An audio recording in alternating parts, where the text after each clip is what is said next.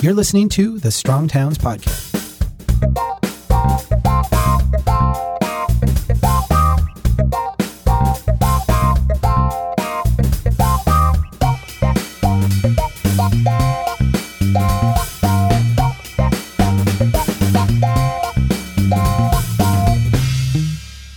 Hey, everybody, this is Chuck Marohn. Welcome back to the Strong Towns podcast.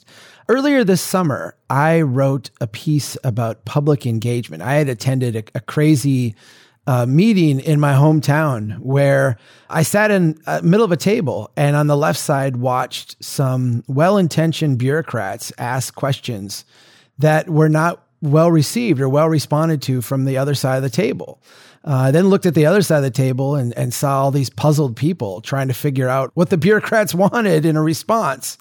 When I finally intervened and started asking some real questions, we got some great input, but it was painful to the people on the end of the table. I wrote my piece and it was called Public Engagement is Worthless. And a good friend of ours from the early days of the blog, Ruben Anderson from British Columbia, wrote a, a follow up piece that took me one step further, said public engagement is worse than worthless. And I said, Ruben, it's about time we chat. So I've got on the line with me today, Ruben, welcome to the Strong Towns podcast. Finally. Thank you so much. And Chuck, let me say how completely giddy I feel to be talking with you. I, we couldn't be more different in a lot of ways, but I'm just your number one fan. I'm a huge fan of you. Well, the feeling is mutual. I am giddy as well. I, I woke up today going, oh, yes, this is on my calendar. I know I've told you this before. There's a couple times uh, very early on in the blog. I, I mean, I'm talking like 2009, 2010, when I was pushing the envelope intellectually for me and going into some space that was um, was uncomfortable. It, it was new territory, and you know, you whenever you write publicly, you expose yourself to ridicule. That's a real challenge. And I wrote one particular piece that I thought the people around me here are going to hate. They're going to laugh at me. They're going to make fun of me. I'm going to be a, a joke. This is it. I, I just slit my own professional throat. And the very first comment was from you. And it was, wow, my mind is blown. This is awesome. Please keep writing. I can't describe to you how important that was to me at that moment in time to have this kind of friend from the ether kind of reach out and say, "No, no, you uh, you keep going, pal." So thank you for that. I really like can't understate how important that was. It's incredible. It's very moving for me. You know, I also feel like I spend a lot of my if you can call my work a profession, I spend a lot of my professional I spend a lot of my professional life being the guy in the room that everybody hates it feels incredible to have offered you support at a time that you needed it because uh, yeah I, I think the work that you're doing is so important. I was in the army. I went to grad school. Both of those experiences were places where i showed up was clearly like not not going to be one of the the mainstream people. And i looked around and i found people in both of those places who were kind of the sit in the back and roll your eyes and be like yeah okay um, and I kind of feel like had you been in either of those places with me, we would have been like best pals going, okay, come on. More push ups? Yeah. yeah. okay, whatever. yeah. So tell everybody where you're from and, and give us a little bit of your background. Well, I grew up in the Okanagan in British Columbia, which is the Okanagan in British Columbia and the Okanagan in Washington State are the same Okanagan. We spell it one vowel differently, but it's the same valley, a really long valley. We're also famous for apples, just like uh, Washington is famous for apples. So I grew up. My parents are actually they they were both born in the U.S. and they moved to Canada around the Vietnam War. And so I grew up this hippie kid in the bush in the Okanagan and that was you know that was great. It was a it was a sheltered little life, and then I I moved here to Victoria to go to university. So that was my first kind of big step into what was for me a huge city, right? And is really less than a quarter million people in the entire region. So I got my first degree in sculpture. Obviously, I didn't use in in any meaningful way. And then I lived in Japan for a couple years. I owned a restaurant for a few years. And then I went back to school again in the 2000s and got a degree in industrial design. it seems like huge parts of my life, my memory is just blank. Like I went to design school because I wanted to make heirloom products. I wanted to reduce waste. So I wanted to design beautiful things that everybody could have that would last a long time. I look back now and it's like, wow, I had this huge environmentalist drive that sent me back to school, and I have no idea when I became an environmentalist. Like it, it right, kind of right. Surpri- it kind of surprised me. right. So, so I went back to school to to do this product design, and very quickly realized that even green products were not going to reduce the damage we, we do to the ecosystem very significantly. You know, I was constantly on the verge of dropping out of of school, but I ended up sticking it out. And then um, right after graduation, a guy was advertising for a designer, and it turned out he worked for a you know kind of a big Canadian design house called Umbra. He needed a designer to help him out. He was moving up to Canada to live on a beautiful little island. So since I was an older student, you know, I already had one degree under my belt. I, I was probably 10 years older than most of my compatriots, I was the only one, it appeared, that actually had a resume prepared. so I emailed him a resume and a portfolio. And I think because no one else applied, I got the job. I ended up working with this guy. Fascinating. You know, we were just making garbage, picture frames and lamps and clocks and things like that, like just stuff to fill rooms and houses, which he called ningy nings this was his his word for it. It was hard for me to get out of bed in the morning to go to work to make more garbage, but it was super fascinating. I ended up living in a hotel in China for five weeks, and we would get up in the morning and be driven to a factory. We would tour the factory to see what tools they actually physically had.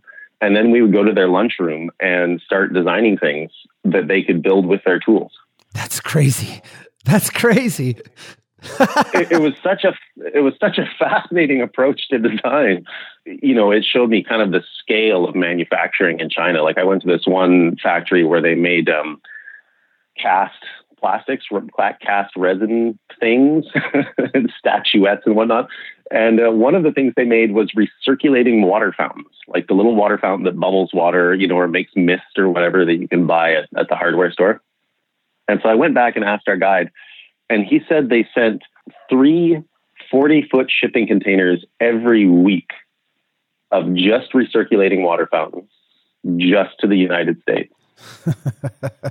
so uh. that's just one factory. And it wasn't a particularly large factory on Chinese scale. Just one factory was sending three 40 foot shipping containers of just recirculating water fountains. so mind boggling in scale. Yeah, totally mind boggling. I desperately was trying to not do design, and I ended up uh, drinking beer with the manager of the sustainability group of the city of Vancouver, and that was an interesting time. There was there was a few sort of high level managers in government that knew that design was important, but they didn't know what it was. And so there was a couple guys that were like, "I want you to be around," and they didn't know what to do with me, but they wanted me to be there so that was a very interesting time in my life. Yeah, worked with the sustainability group. Uh, that was just before the Olympics came to Vancouver, so that was a huge time where we were trying to do some big things.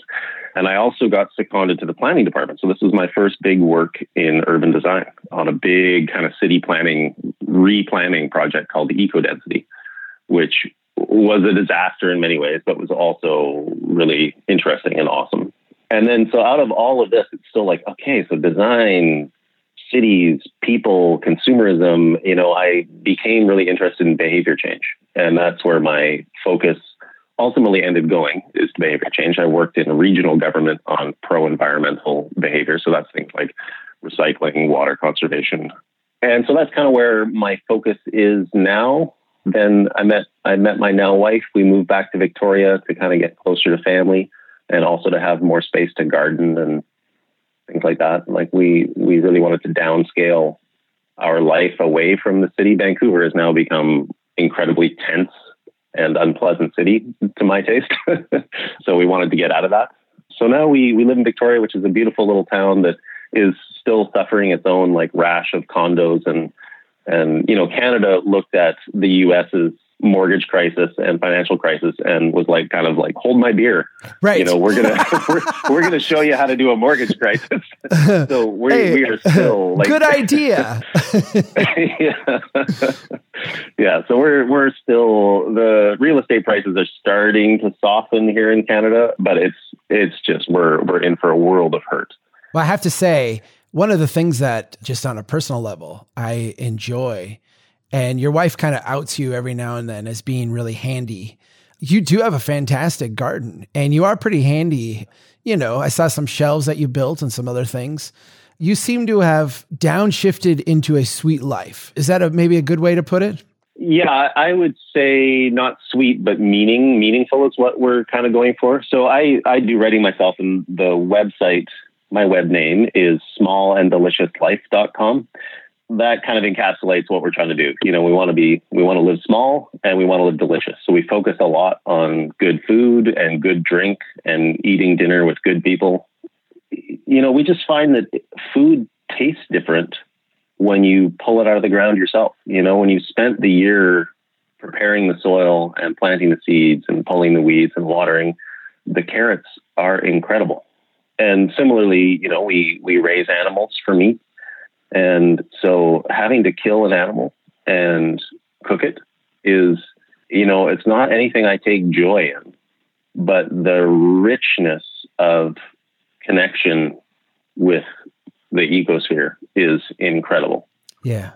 I grew up on a farm here in, in central Minnesota, and, you know, we did one of the kind of famous family jokes. My wife and I started seeing each other and hanging out and, and dating. I, I don't like to say dating now because my daughter's 14, but when, when my wife, we met when we were both 14 and started uh, kind of, you know, going to the school activities together and holding hands and that stuff, you know, when we were 15. And it kind of progressed from there, obviously. But one day she was over at our house and we were, sitting at the kitchen table and we had grilled, I don't know, hamburgers or steak or whatever, you know, which we did pretty often because we had uh, beef cattle.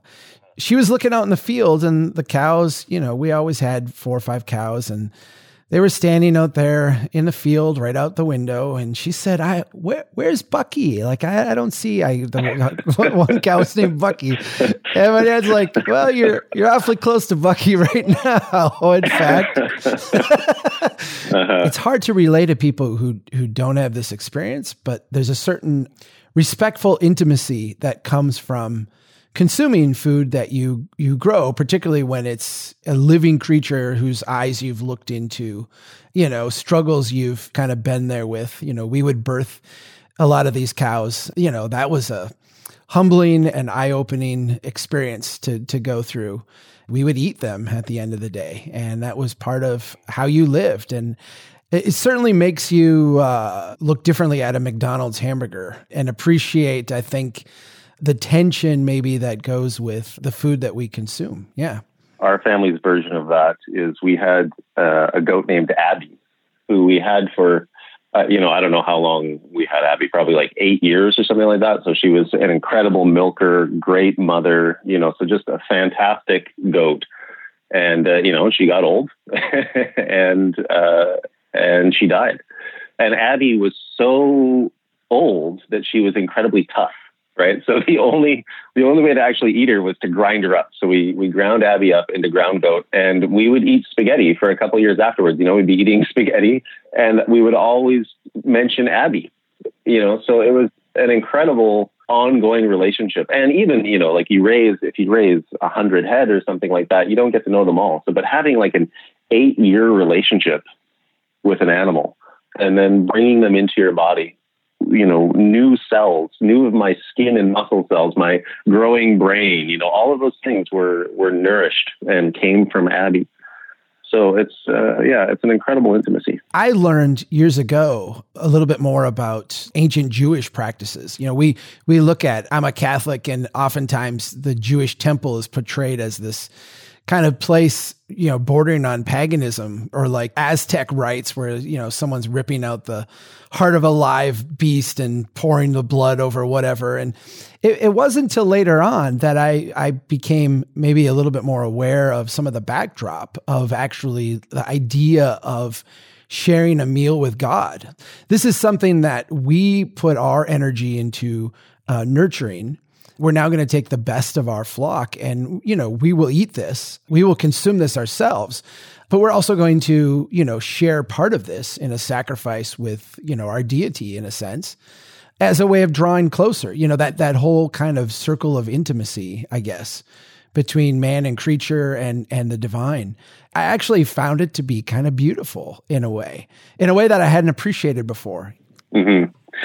Yeah, it's it's so you know we should maybe split this podcast into two parts and we can talk about religion in one and public engagement in another.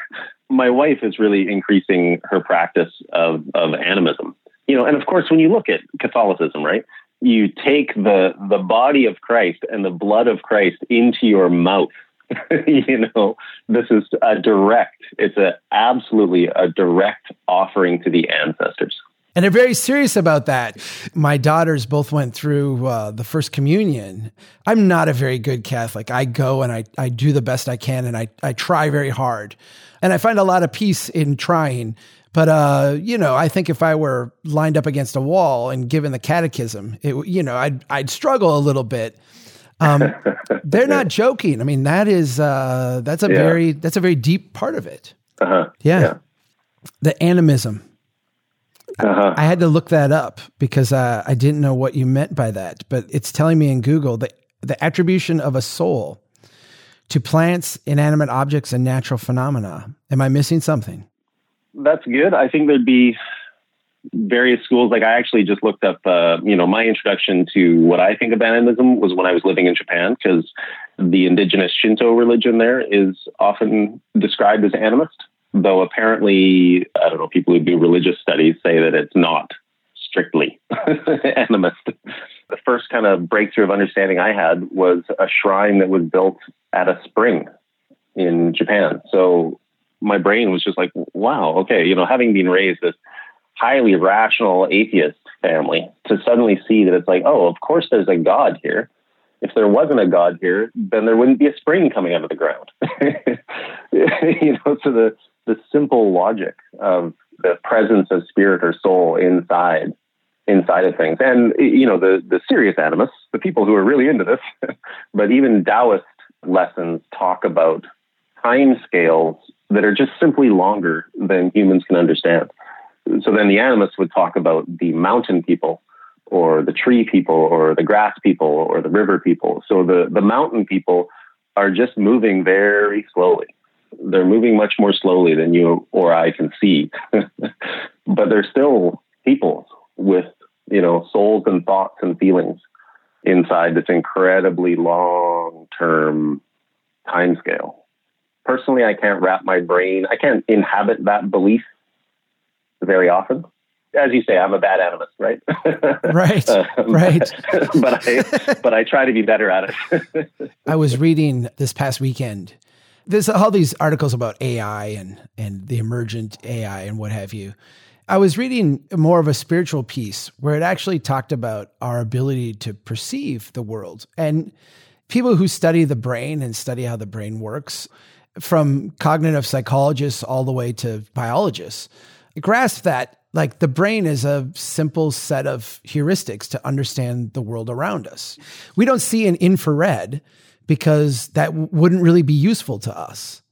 But that doesn't mean that infrared doesn't exist. I mean, we, we're now able to perceive it by, you know, infrared telescopes and infrared ways of picking that up. We don't hear in radio waves per se, um, but that doesn't mean that radio waves don't exist. It just means that for us on a day to day basis, they're not very useful in doing the things that humans need to do, you know, gathering food and reproducing and what have you. I mean, when you talk about like the mountain people and the uh, the stream people and the you know the idea of you know a fountain having a connection to the divine I think we always have to be reminded of the fact that the things we possess to view and understand the world are very well adapted to humans, hunter gatherers in the Fertile Crescent trying to survive till tomorrow. And that's actually a pretty limited set of uh, of understandings. I mean, it's it's incredible, but it's also uh, pretty limited, right? Mm-hmm. I would look at another angle of that as well. That yes, our, uh, I, I'm so glad you said the brain is a simple set of heuristics to grasp the world around us. I wrote it down because um, that really leads into the behavior change talk later. Another angle of that is that our brain is a it's like a meaning making organ or a, or a pattern seeing organ, and so our brain also makes sense of things that may not exist.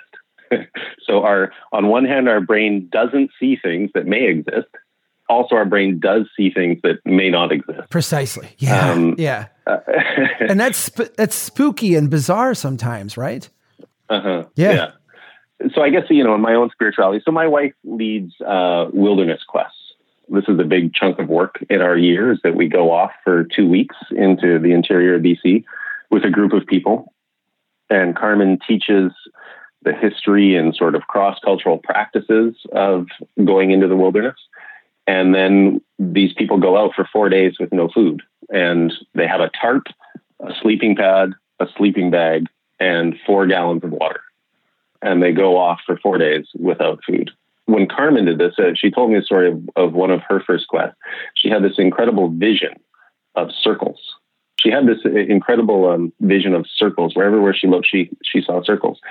And then years later, I read an article that described this common visual hallucination that happened in trance states or in religious states, which was people see circles. So this is sort of like a known aspect. It's a common aspect of the human brain that this sort of pattern emerges from it.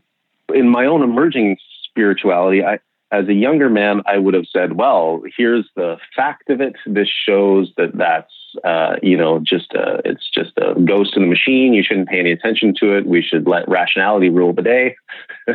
and older me is more interested in, you know, this is a, a condition. This is part of the human condition. How do we then best live with it? How do we find joy in it? How do we find meaning in it? How do we find utility in it? And also, you know, since I was raised an atheist, I am suspicious of spirituality. Also, how do we uh, try to avoid historical harms? So, what I really don't want is a world uh, of witch burning or a world of homophobia. As our world continues to decentralize uh, authority down to smaller and smaller levels, I don't want to go back to these old harmful patterns. I want to have a blossoming, I, I'm hoping for a blossoming spirituality not a kind of constraining one. As the pottery major who ended up with mm-hmm. a, a, systems degree, yeah. speaking to the speaking to the engineer who ended up yeah. with a planning degree. Yeah. I, I think we both have this history of struggling with the, you know, the abstract and the concrete sequential in a sense. I, think we both have this tendency to want to apply rationality to things, but yet what I find is when you get down to the human level, when you get down to the, you know, the block level, the individual level, the family level, that stuff kind of fades away, doesn't it?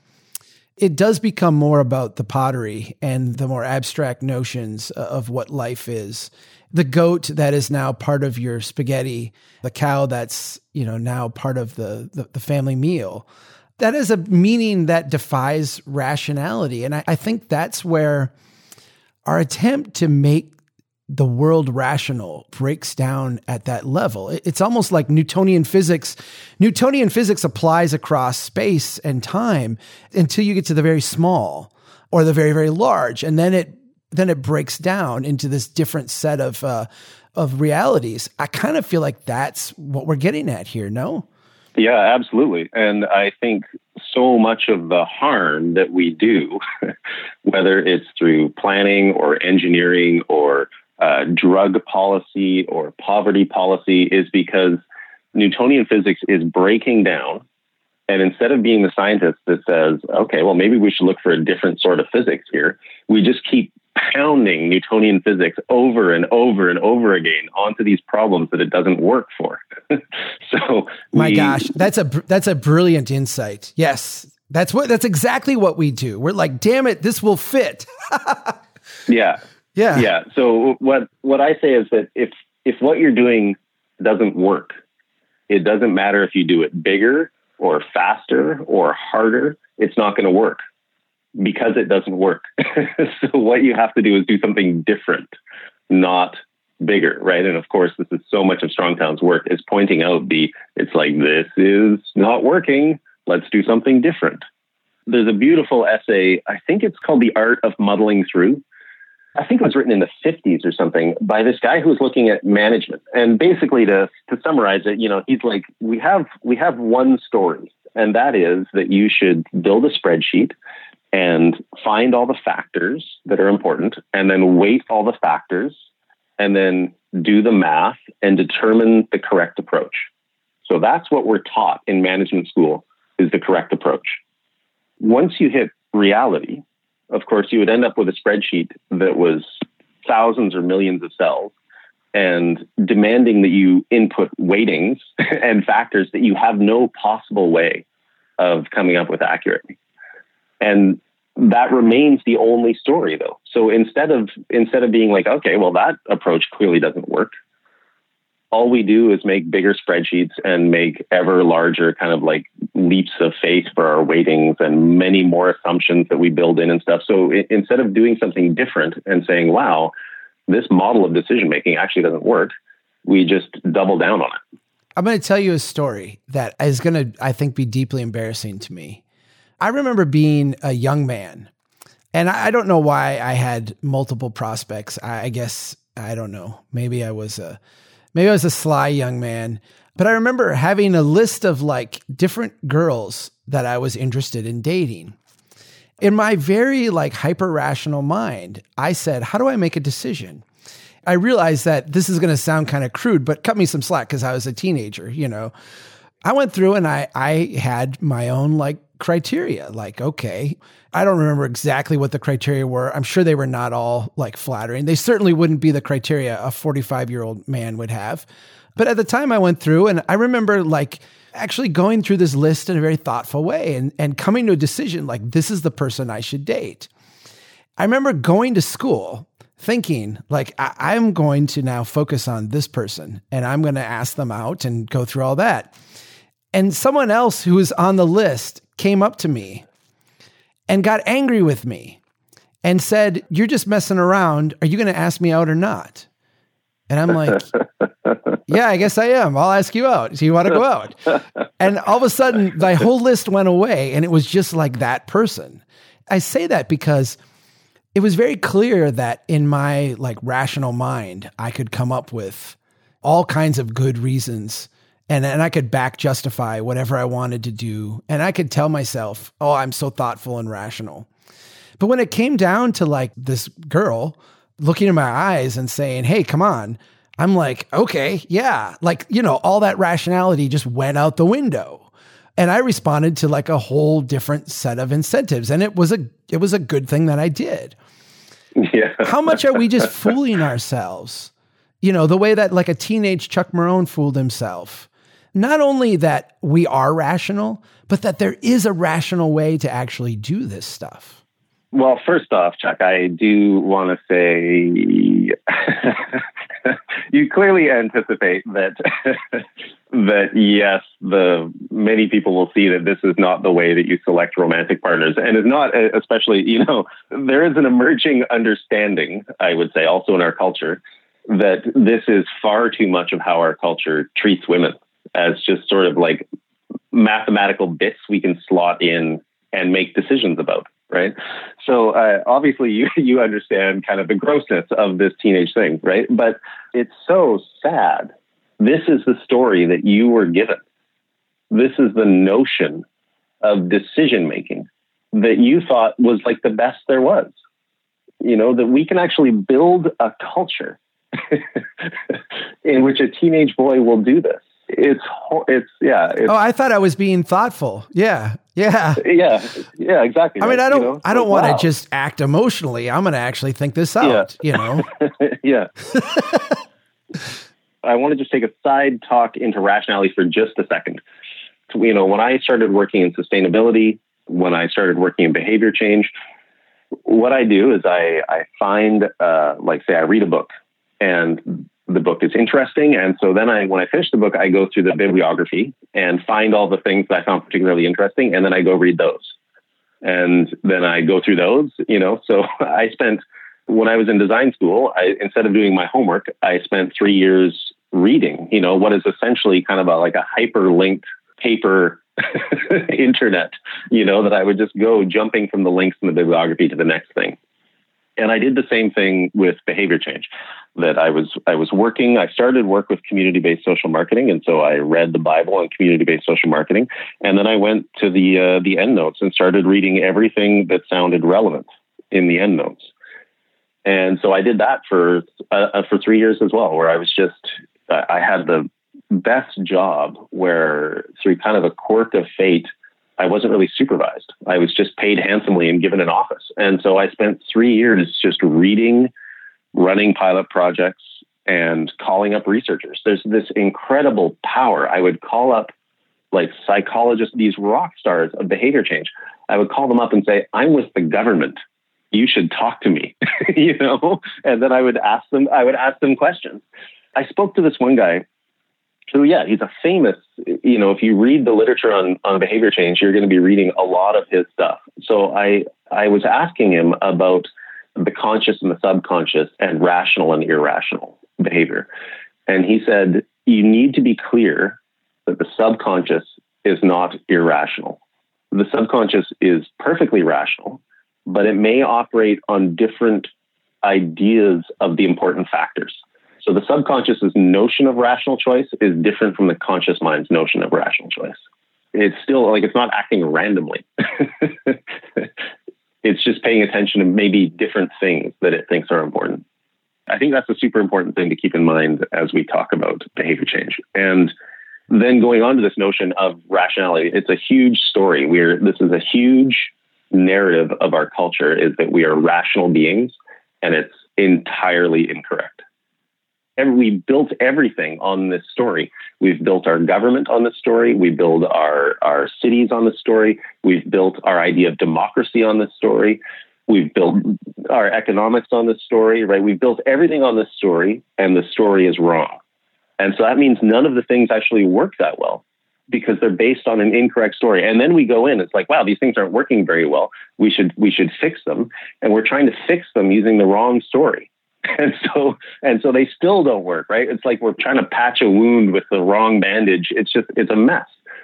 The story is totally wrong. We are not analytical you know maybe we could say something like analytical instead of rational because of this subconscious thing that i talked about. So but what we don't do is make these giant spreadsheets that are super accurate and thoughtful and make all our decisions based on math.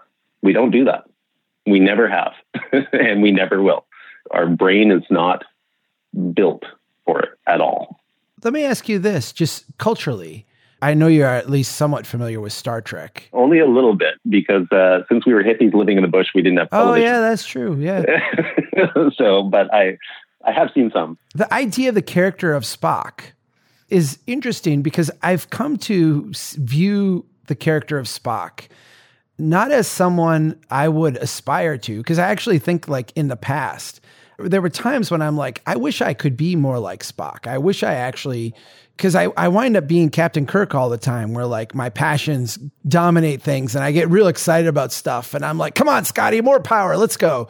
I really would rather be Spock, where it's like, okay, let me sit back and analyze this and understand and act rationally and maybe I'm reading too much into Gene Roddenberry, but I, almost feel like the idea that Spock is not a human, you know, he's a Vulcan, he's like a different species. And he's half human, half Vulcan. But the idea of the Vulcan in general is kind of this nod to this notion that humans are not this way. Humans are actually wired fundamentally different. And I think we're fooling ourselves if we think that we could ultimately discipline our brains or discipline ourselves to be Spock. In fact, let me take it a step further. I think when we get into the realm of like city planning and decision making in public policy, we actually delude ourselves when we pretend that our decisions are wholly rational. We're doing this because it is the smart, rational, thoughtful thing to do, as opposed to this, which is just based on emotion and tribalism and what have you. How do you react to that? Am I on the right track in, in thinking about that?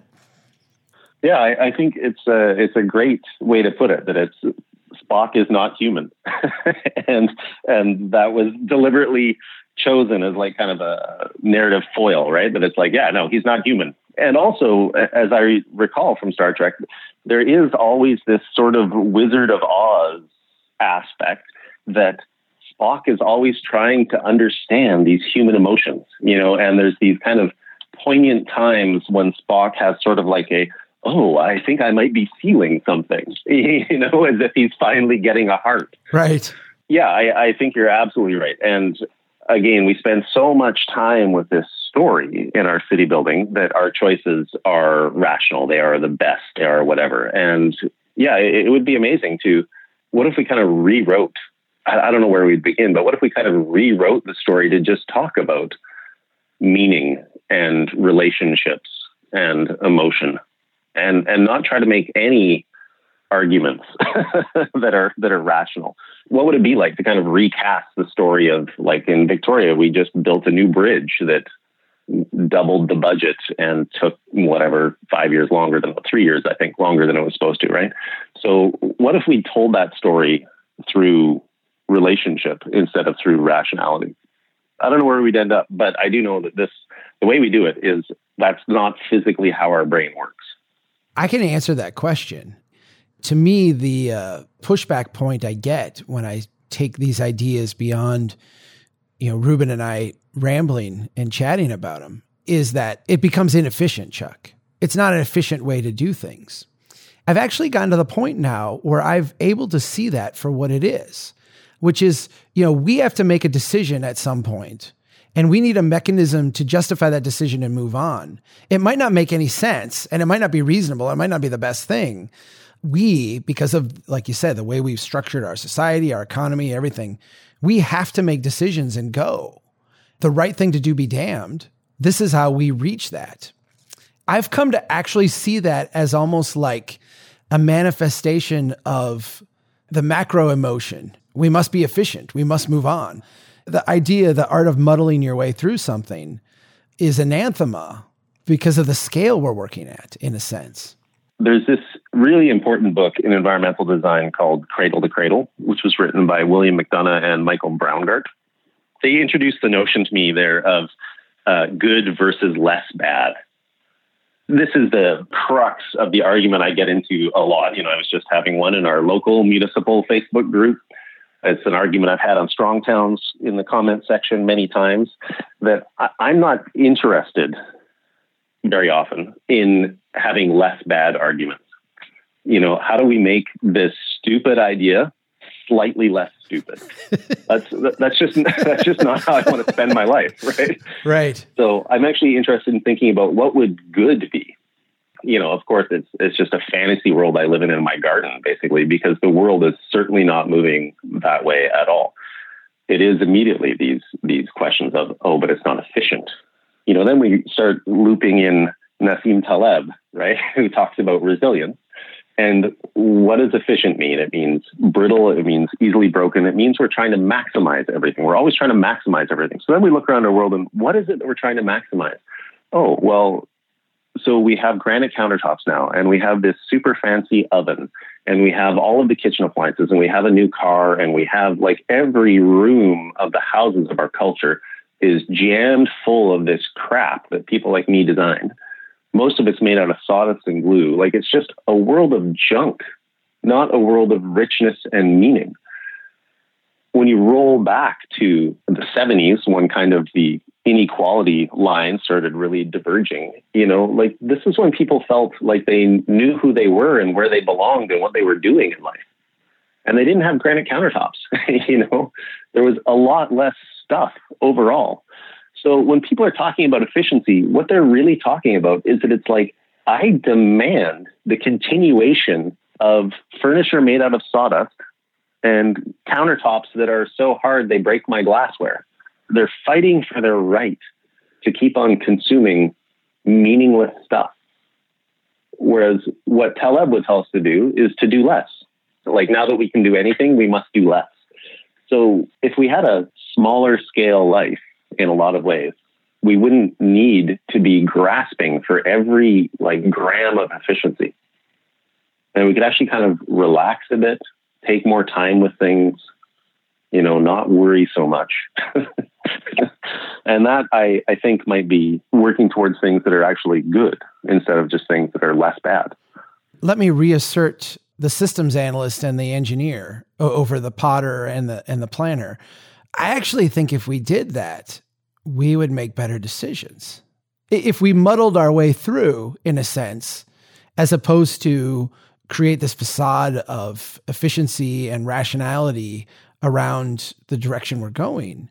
Not only do I think like the hippie side of us, we'd live a life that is is smaller and more delicious, but we'd we'd actually, I think, at the end of the day, if we're trying to get to like the best outcome, I think we might actually get there, as opposed to the one that we we developed through a spreadsheet that analyzed everything and plotted the right course and listed steps one, two, three. Yeah, what is it? The value of everything and the worth of nothing. Yeah. I read this book once about the Great Depression. I think it was called something like The Myth of the Great Depression. What it attacked is the idea that this was like the worst time. I remember this with my grandfather when he would talk about, because he was in the Marines in World War II. So if you back that up, his like formative years were during the Great Depression. He, I, I know for a while, like left his house and lived in a barn because the, the people would feed him. He needed to eat. And if he worked the farm for this guy, the guy would basically let him sit at the table with the family in the evening and eat. And then he could sleep in the barn. That's that was the deal. That was basically his pay, his food and, and board. So you talked to my grandfather about this period of time. He had just the most amazing stories. And they were all like happy and good. And, you know, yeah, times were bad, times were tough, but, and, and his but was always along the lines of, I did better than most. And, and I'm thinking, you lived in a barn, you know, you did better yeah. than most. yeah, laboring from dawn to dusk. yeah, exactly, exactly. Basically, his stories all reflected A, how fortunate he felt, and B, how full and happy like his life was he passed away in 2011 and i'd say the last like five six of years of his life were were not very good. In terms of the standard thing that you see elderly people go through today with the social isolation and you know he wasn't in good health and he had poor eating habits and that kind of cascaded on him and he became grumpy and you know difficult to be around and and that had you know the effect of having fewer people around and all of those things, I just put in perspective like this notion that how do we get to the part when you're 85 and you look back and say, that was the best time in my life? You know, that it was the 10 years that you lived in a barn and struggled to find food and were off in the Pacific fighting the Marines and and you know how how do those become the great years? Is it just correlated with youth or is it something else? And this book that I read kind of correlates it with this something else, which is essentially like a slower life of meaning. Yeah, can you imagine like can you imagine trying to reframe our policy decisions around that? And again, this is this is me being utopian, right? Because our worldview in this culture is just rotten from top to bottom. Like, the, so my touchstone of the worst job in the world is the people who sell cell phones at a kiosk in the mall. like that's when I think about. like we'll we'll about, know that you're at the end when when we find yeah. you doing that. Yeah. Yeah. Exactly. And you know, and they may be that's me projecting on them. They may be perfectly happy, etc. But the fact that that is considered even legal, that we can do that to human beings. You know, that our culture thinks that this is a reasonable way to employ human beings in the pursuit of life and happiness. you know, and just like your grandfather, like much of my life is is toil. You know, where I'm looking out the window, it's like, oh, crap. You know, the grass is getting away from me again. I got to do this seeding and that pulling and this. You know, I'm feeling like I I need to make bacon again. I haven't made any salami. Like you know, I feel like in many ways my life feels like a litany of failures, and yet also it's common for us to sit down to a dinner in which the majority of the food on our plates has come from our from our own hands. And it's not unusual for us to sit down where every single part of that meal is something that we raised or grew. And that is just like that is well, my best friend wrote a book. He wrote the 100 Mile Diet, which in the US is called Plenty. That was a shocking idea 10 years ago to actually be so close to your to your region and your your local economy or to your your home your home or homestead you know that this was possible so instead of having a life of of hard work but this incredible rich connection instead we put people inside the mall not even in a store but in a kiosk and we make them you know with financial incentives hawk an absolutely unnecessary gadget you know, and even though like I'm talking to you on a smartphone, the notion of just like kind of constant replacement that you got to get a new one every six months or every year or whatever, you know, just like that job is so utterly meaningless. It's corrosive to their humanity. It's a literal waste of a human being's life. How can we be these people that waste other people? Let me ask you this. Obviously, we're not going to talk about public engagement because we're we're we're we're like we're up against the clock as it is. But we'll reschedule, okay. and we'll do that because um because I think it's important, and I think we should do a dozen of these podcasts. I feel like part of the argument that we're making or we're we're, we're inching toward it fits really well with someone who lives in a remote place in British Columbia or, or lives in a smaller town in central Minnesota how does someone from San Francisco relate to this or someone from New York, you know, Manhattan relate to this? I feel like there is a relationship here. I'm interested maybe in hearing how you would, because it's more than just, hey, you know, why are you living there? Move. It's something else. What would you say to someone who, you know, lives in a San Francisco or a New York? Like, how does this relate to them?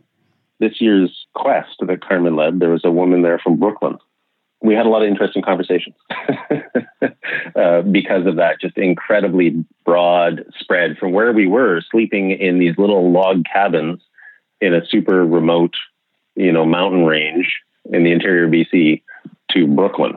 Like that, that spread does not get much larger. There's a couple little data points I want to put out.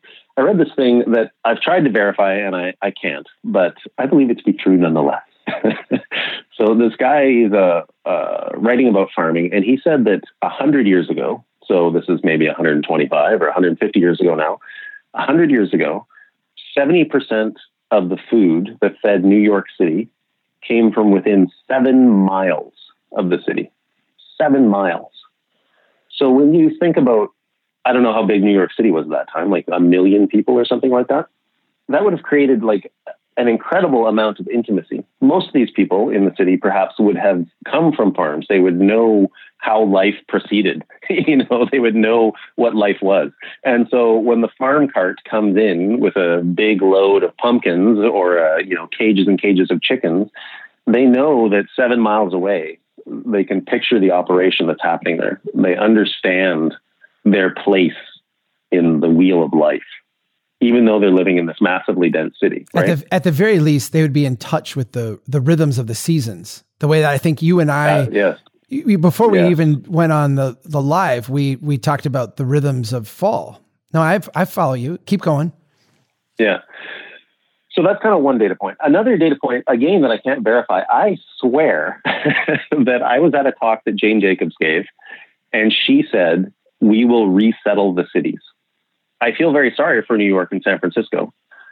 I think it is impossible to have a sane, like a mentally healthy human existence in arrangements like that. if we want to have mentally healthy human existence, we need to change the arrangement. so I understand that's not going to happen. No one is going to be voting to disband San Francisco, right? But there are several factors that are kind of conspiring towards this. Uh, you know, one is just unaffordability, is driving people out of cities. Climate change, energy constraints, you know, resource depletion. There's a bunch of factors. You know, what Taleb would talk about the economy all the time unforeseen risk. Like there are a bunch of things that are all kind of swirling gently on the edges that are eventually going to come into play. I don't know what the future is going to look like, but I'm quite sure it's not going to look like this. There's two kind of ecologically competing narratives that I, I find interesting. The one is that as you scale larger in size, you become more efficient and more productive. And that's kind of like the pro big city argument. The kind of one that goes along with that is well, we don't have dinosaurs a uh, thousand feet tall ruling the world. There's a there's a finite uh, spot where that starts to break down, and you get a certain level of of fragility that that doesn't adapt well to change. Like you, I, I don't know where that line is, but it seems to me like the villages around New York and San Francisco that Jane Jacobs talked about are much different places than you know, what the Yimbys are trying to do with housing in Austin. And, and, you know, what you've done in Vancouver, quite frankly, with some of the foreign investment and the, the, the empty condo units that uh, are all sold out. My gut says that that is at a fragile scale. And that may just be my small town bias looking at it, but I have a hard time understanding it in any other framework. I want to draw out what you said that you don't know where that line is. This is an argument that I think we run into a lot in the world. I searched for ways to describe this, and I have yet to come up with a good one. But the way that I describe it is, you know, imagine you're in an airplane at 30,000 feet and there's a catastrophic accident and the side of the plane blows open, you're sucked out and you begin falling from 30,000 feet. So we know where this is going to end. What happens in the comments section is that people start demanding, they're pounding their fingers on the table, demanding to know when you're going to hit the ground.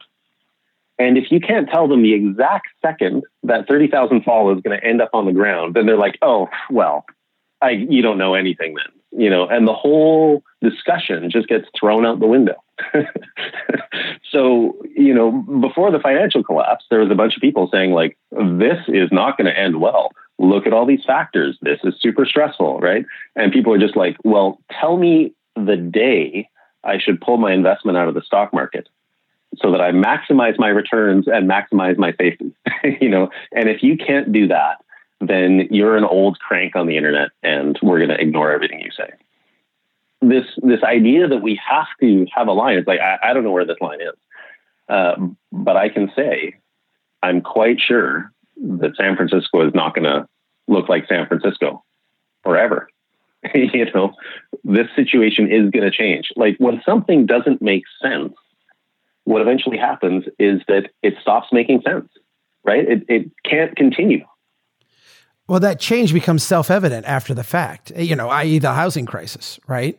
I, remember sitting here in this stew of insanity. I always have to say this. I did not call the housing crisis. Like I didn't say, here's what's going to happen. Here's all, but I remember sitting here going, like, we can't continue to do developments like this. This is nutty. Like this doesn't make sense.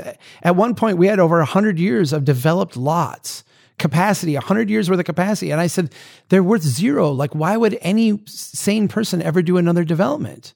Yet we were, had developers lined up to do more that was the pushback that I got was, well, Chuck, you know, these people, they're the ones risking their money. They're the ones who are, they know what they're doing. You know, why, why do you, why do you think you know anything? It was almost maddening because it was a stew of craziness. Yet everyone wanted to believe in it while we were part of it. Well, and this is why I love your work so much is that you uh, you have a grasp of reality. And so the conversations, the things you write about, and the way that you're approaching things is based in reality, which is, you know, it's kind of amazing that that's something to be excited about. So novel. but yeah. we, yeah, but we live in this time of magical thinking, you know, that it's, Yeah. It's rare and and it's a it's a gift. I try. Sometimes I feel like I uh, I, I, am lost and uh, wandering, but uh, it's people like you that give me some guideposts and occasionally are the lighthouse when I need it. So I appreciate that. We're over the mark of what is a sociably acceptable podcast length. So how about how about we do this? Because we didn't even get to the topic we were going to talk about. We'll put something on the calendar here in a, a couple weeks and uh, sit down and we'll we'll start with public engagement and uh, okay. and go from there. yeah, and end in the mystical. End in the mystical. yeah, I, I I should have known we were going off and uh, you know, we started there. So, but we have a lot to catch up on. yes, yes, we do. What what a pleasure to talk with you. It's very nice to talk to you, friend. Let's do this again soon, okay? Okay. All right. Take care, Ruben. Have a good day. Bye bye, Jack. Bye. And thanks everyone for listening to the Strong Towns podcast. Keep doing what you can to build a strong town. Take care.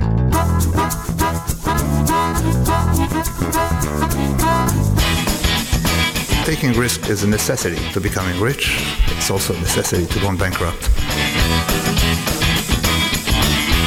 Bill, Bill, Bill, Bill. That's the start. They know that America's one big pothole right now. Just to echo what you said, there are no silver bullet solutions. Chuck Marohn, this has been fascinating. Oh, Vegas City! The window is not always open, but if nobody's pushing, then once the window opens, there'll be no chance to go through. I like you. I like your vision of the, of the world. The United Nations Earth Summit, Agenda 21. Yeah.